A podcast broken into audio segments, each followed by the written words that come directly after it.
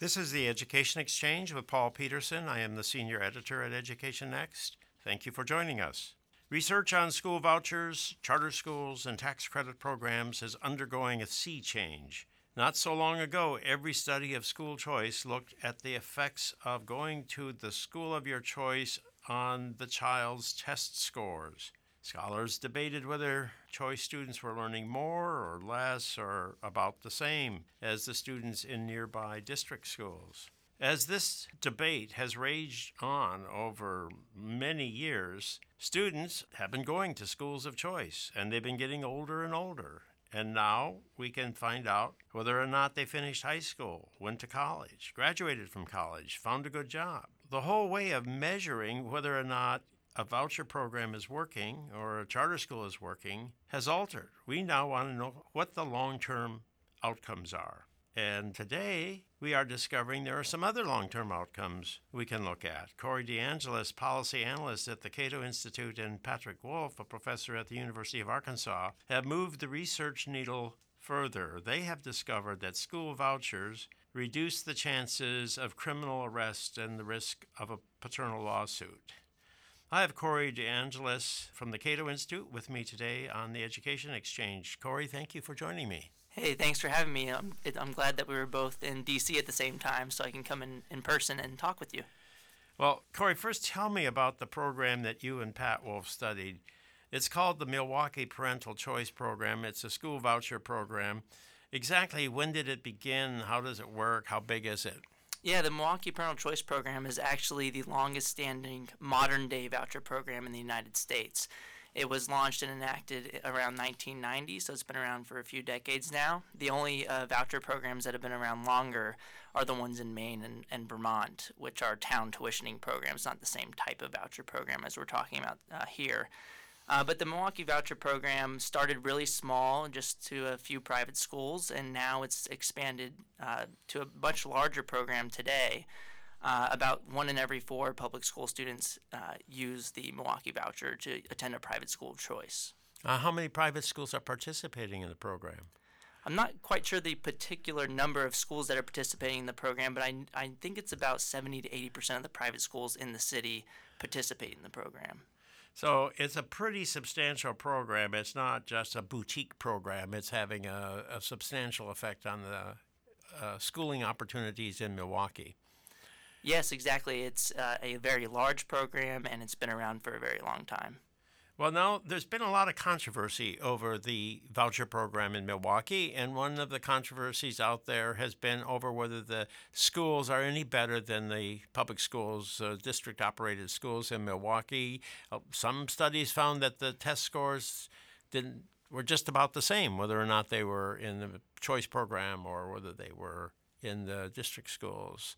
Is that right? Right. I believe the original longitudinal evaluation, using the same uh, students that we looked at with with our study, found uh, either no effect or slight positive effects on math and reading test scores uh, for the longitudinal evaluation, and they also found that these students were about three to four percent more likely to graduate from high school. So now, in your study, basically, what's the bottom line? What what's the Mm-hmm. What's the uh, summary finding that you uh, have uh, to report? Yeah, the, the main overall finding is that access to the voucher program in the baseline year of the evaluation, which was eighth or ninth grade, has resulted in reductions in criminal activity and also paternity disputes. In particular, our specific findings was a that exposure to the program in eighth or ninth grade was associated with about a 52% reduction in drug related crimes, an 86% reduction in uh, p- property damage related crimes, and about a 40% reduction in paternity disputes by the time the kids were around 25 to 28 years old. So you're sort you're saying that participation in the program in their freshman year how did why did you choose that particular point to begin looking at this group of it, students? That's that's what the uh, original evaluation looked at. It was the the baseline year of the study was in 2006, and the kids happened to be in eighth or ninth grade for the sample that was used, the the match sample of the uh, Milwaukee Parental Choice Program students matched their traditional public school peers. So it was everybody who entered that grade in that year, 2006, did Six, you say? mhm. Uh, in 2006, everybody who was entering into ninth grade and chose to go to use a voucher is that's who you're looking at. Yeah, so we looked at those students matched to their traditional public school peers. In our particular sample of our study, there's about 2,200 students overall, which is about you know 1,100 in the private school sector and 1,100 in the traditional public school sector. And how do you match them? Based on student background characteristics such as race, gender, baseline math and reading test scores. Uh, we also match based on census tract, which is a type of geographic location which has been shown to be important for uh, quasi experimental matching procedures to replicate experimental results. Uh, we also control for things like uh, uh, pa- parent background, uh, education levels, their income levels, and then also whether the children grew up in a two parent household. Well, how did you get this additional information? Because usually when people match, they match on the basis of administrative records made available by the school system. Did you have some other way of getting information about the students? Yes, and this was done with the original uh, evaluation of the program. The researchers, Patrick Wolf and his colleagues, uh, surveyed the the the a matched sample of students to get the background characteristics characteristics regarding the parents and their households to be able to control for those things. So you have a pretty good match sample, is what you're saying. You've got a lot of characteristics that you're matching students on. And um, now, did they have to stay in the voucher program through high school to stay in your sample, or how do you do th- handle that situation? Uh, we essentially just treat it as an intent to treat type of analysis. We just look at whether you were exposed to the program in eighth or ninth grade, and we don't count the number of years they were exposed to the program. We just look at exposure. So if they dropped out three three months later, they're still in your analysis as a participant in the school choice program. uh, if they dropped out, we wouldn't be able to. obs- yeah, yeah, we we would still have them in our sample of of uh, the Milwaukee Parental Choice Program sample. So this is a pretty conservative analysis then, because you would think that those who just entered for a few months probably wouldn't have any effects uh, or minimal effects. Right. We agree. We, we argue that this is a, a lower bound estimate of the true effect since we're treating it as an intent to treat type of analysis. Our previous analysis that looked at the same type of outcome uh, relied on us an assumption that the kids were getting at least four years of the program. So some people will say that okay, you have a pretty good match here, but still there's something special about kids who do seek out vouchers. Their parents are much more concerned about their education. That's why they went and put their child into a, a voucher program in the first place. And so therefore really you don't have a very fair comparison. How do you respond to that concern? It's a pretty legitimate concern, but that's a concern that can be made about any study that's not random assignment that cannot control for unobservable characteristics of the students. Uh, my typical response to that is that if you look at the matched sample of students, um, if there is selection bias that exists, we can't tell which direction the selection bias exists. It could be that the students are more motivated, um, and that could be a positive selection into the program, but it could be that the students that have the worst public schools are the ones that are more motivated to get into the program. So that would be evidence of negative selection. And in fact, based on the characteristics that we have, we find that at baseline, the students that used the program had slightly higher reading scores and also more educated parents on average. But we also found that they had lower math scores at baseline and that their parents had lower income levels. So it's not really clear what direction the selection bias would be if there if any exists at all. Okay, so now how large are these effects? I think you mentioned them at the outset, but how would you characterize the are these things that really are making a big difference or is this a, a pretty modest effect? These effects are actually pretty large, especially when you look at the effects on the other types of outcomes, such as um, math and reading test scores and college uh, enrollment and high school graduation. Uh, for example, the high school graduation effect was only around 3 to 4 percent of an increase, whereas these reductions are, depending on the outcome, between 40 and 80 percent of a reduction. But of course, the, the percentage of students who engage in criminal activity and are arrested is pretty small. What hmm. what is that percentage in let's say the drug arrests? In our original study, I remember that the felony arrests were about 4 or 5% of the sample. Uh, it's a little different in this analysis because we looked at counts of the different types of criminal activity rather than just a binary yes or no. So it's hard to say how many people were involved with, with these types of, of criminal convictions. Uh, but I, I, I, think it's, it is a pretty small um, amount of the sample that, that actually engages in this type of behavior. So it's less than 10% of the sample that is is mm-hmm. being affected by this or mm-hmm. they so the reductions of 50% or near 50% are f- like reducing it from 6 to 3% or something in that yes, that yeah, range. Yeah, that's correct. But that's still mm-hmm. a big deal, right? Yeah, it's still a big relative difference, even if it's not affecting a ton of students. But, you know, not being involved with the criminal justice system has huge effects for those individual students later on in life. Well, I remember reading uh, the Job Corps studies way back when, when people were saying, "Is was the Job Corps effective?" This was the poverty program that uh, took kids into a special program, and they lived uh, off camp uh, uh, on a site away from their regular home for a couple years in uh, late adolescence. Maybe they were 19 years of age or something like that and the question was, well, did it make any difference? And Job Corps study people said, yes, it did.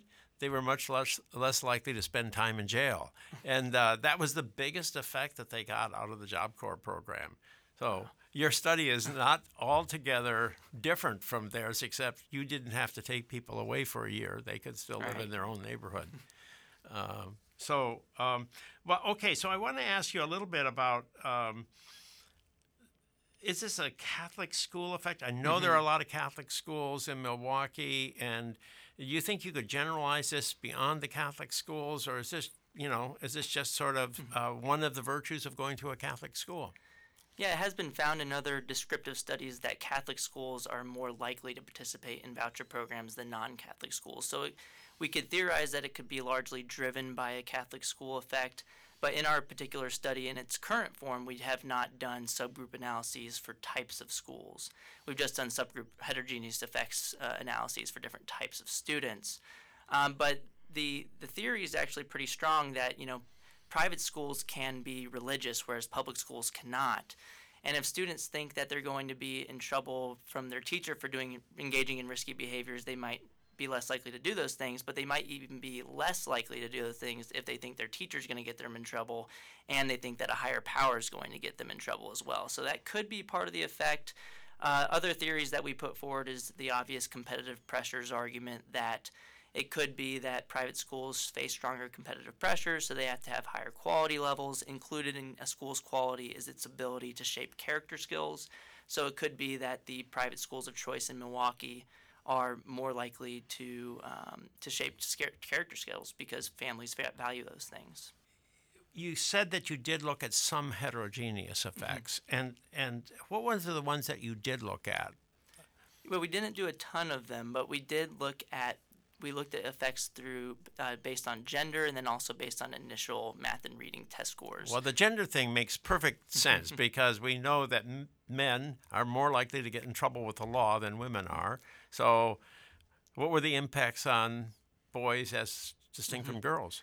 Right, those overall effects that I quoted earlier, you know, the 50 to 80% reduction in different types of crimes were uh, almost entirely driven by the male sample. Uh, same effect sizes as the overall sample, so we can kind of find that those were driven by the males. But then we also found that paternity disputes were equally driven by males and females, which makes sense to us because a paternity dispute uh, requires a male and a female to be um, uh, to, to be involved in the paternity dispute. So we found equal effect sizes for males and females there. Uh, for initial, now, what's the percentage of the population that does get involved in a paternity suit? I don't remind, remember the actual percentage, but it was larger than things like felonies and misdemeanors. So probably a higher share of this population mm-hmm. is going to be affected by the impact of the voucher in this domain. I think it was about maybe 10 to 15 percent, but I'm not entirely sure. I, remember the percentage point reduction was about a, or a, it was about a five, uh, a 0.5 reduction in paternity disputes.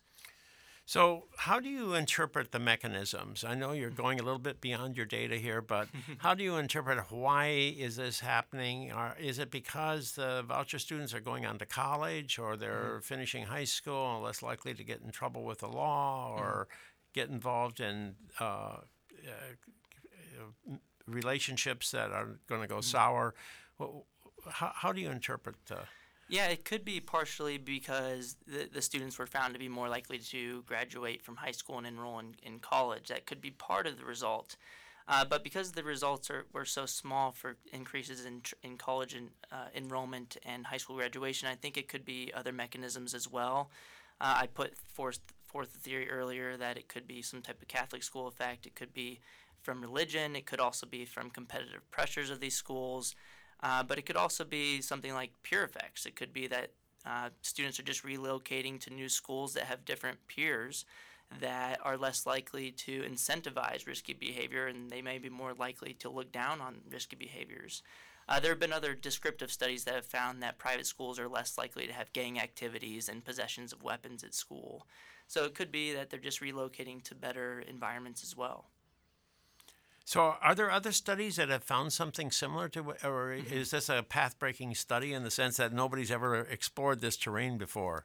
It is the first study to link a private school choice program to paternity suits. Uh, but it is the second study of a private school choice program to link uh, a private school choice program to uh, criminal activity. The first study was done also by Patrick Wolf and I on the same sample of students. We essentially updated that study here with much more data and better outcome variables.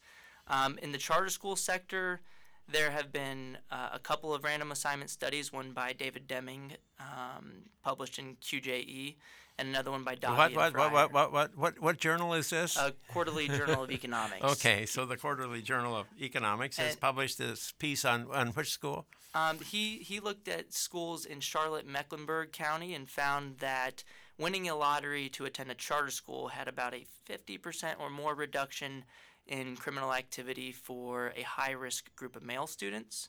And then one other experimental study was done by Dobbie and Fryer, uh, also, uh, published in 2011, I think.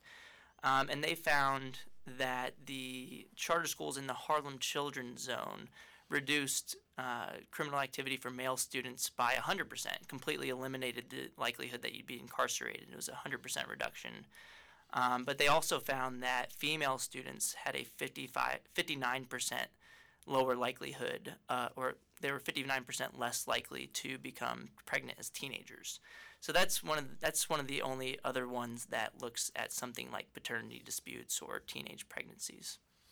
So I'm, my guess is there's going to be a lot more people that are going to go into this domain because these kinds of data are generally available, are they not? Aren't they uh, uh, up on state websites and so forth, or is this harder to get than They're I much think? much more difficult to get. I think we were pretty lucky in Wisconsin. All you really needed was first name, last name, and date of birth, and you can look up uh, criminal records for pretty much anyone f- fairly easily. Uh, Or not anyone. You have to be an adult to look up their crim- criminal records, but it's fairly easy to look it up in the Wisconsin Court Circuit Access website. Uh, but I've looked at other, you know, uh, states to see if we could replicate the, the study elsewhere, and it looks like it's much more difficult to get those records. Uh, like in Texas, for example, you have to pay uh, for each individual uh, that you're looking up. So it could require a lot of resources to um, to do that in other states. You're finding some positive effects on the Milwaukee voucher program. Other people have said the program doesn't make much difference. The program remains very unpopular in Wisconsin with the Democratic legislature. Uh, what's its future? How do you how do you see the Milwaukee parental choice program? Yeah, well, it's been lo- around for a long time. It's been steadily increasing in size over the last you know three decades. I don't think it's going away anytime soon. Uh, but the new governor, uh, Evers, is uh, openly against the program. But I think their state legislature is still uh, red, so they, he might have trouble um, getting rid of the program. I think he's talked about you know reducing the size of the growth of the program or just reducing the size of the program in general. But I don't think it's going away anytime soon. I do know that the program is highly regulated right now, uh, and I don't see that changing anytime soon either. So what have we missed? What is the part of the study that I didn't inquire about that you think is also important to emphasize? Uh, we found that lower achieving students at baseline, whether math or reading test scores, um, if you were below the 50th percentile on achievement at baseline, you had larger uh, reductions in paternity suits. Um, and that could be because students that are the least advantaged um, need more of those character skill developments that, that can be found in private schools. And uh, as we know, students with uh, that are least advantaged are more likely to uh, engage in risky behaviors that lead to unplanned pregnancies. Um, so that effect was, uh, I think, twice as large uh, as the effect for the overall sample. Well, that's interesting because I found that the effects on going on to college and getting a degree were greater for those students who came from families that were better educated, had more income than the extremely poor. But you're finding the opposite uh, direction in the sense that the students that are coming in with the least resources are getting the most benefits from the program. Yeah, I remember uh, watching your presentation in Lisbon, Portugal, on this very topic. We did find something s- fairly similar in this analysis as well, whereas the higher achieving students at baseline, above the 50th percentile, were more likely to experience benefits re- regarding uh, reductions in fines for, for different types of crimes. And our theory there is that the fines are largely driven by traffic related crimes or, or traffic uh, citations. And if you're a higher achieving student at baseline, you should be more likely to possess a car. If you have, you're more likely to have a car, you're more likely to get traffic citations. So we think that's part of the reason uh, uh why we're finding bigger effects for reductions in traffic citations and fines for the more advantaged students. Well, Corey, congratulations on a path breaking analysis, the first analysis to really dig deep into the question of the effect of voucher programs on criminal activity and the relationships between men and women in early adulthood. So, thank you very much for joining me on the Education Exchange. Thanks so much, Paul. Great to talk to you. I have been speaking with Corey DeAngelis, policy analyst at the Cato Institute. I am Paul Peterson. This is the Education Exchange. Please join me for a new Education Exchange podcast released on the Education Next website every Monday at noon Eastern Time.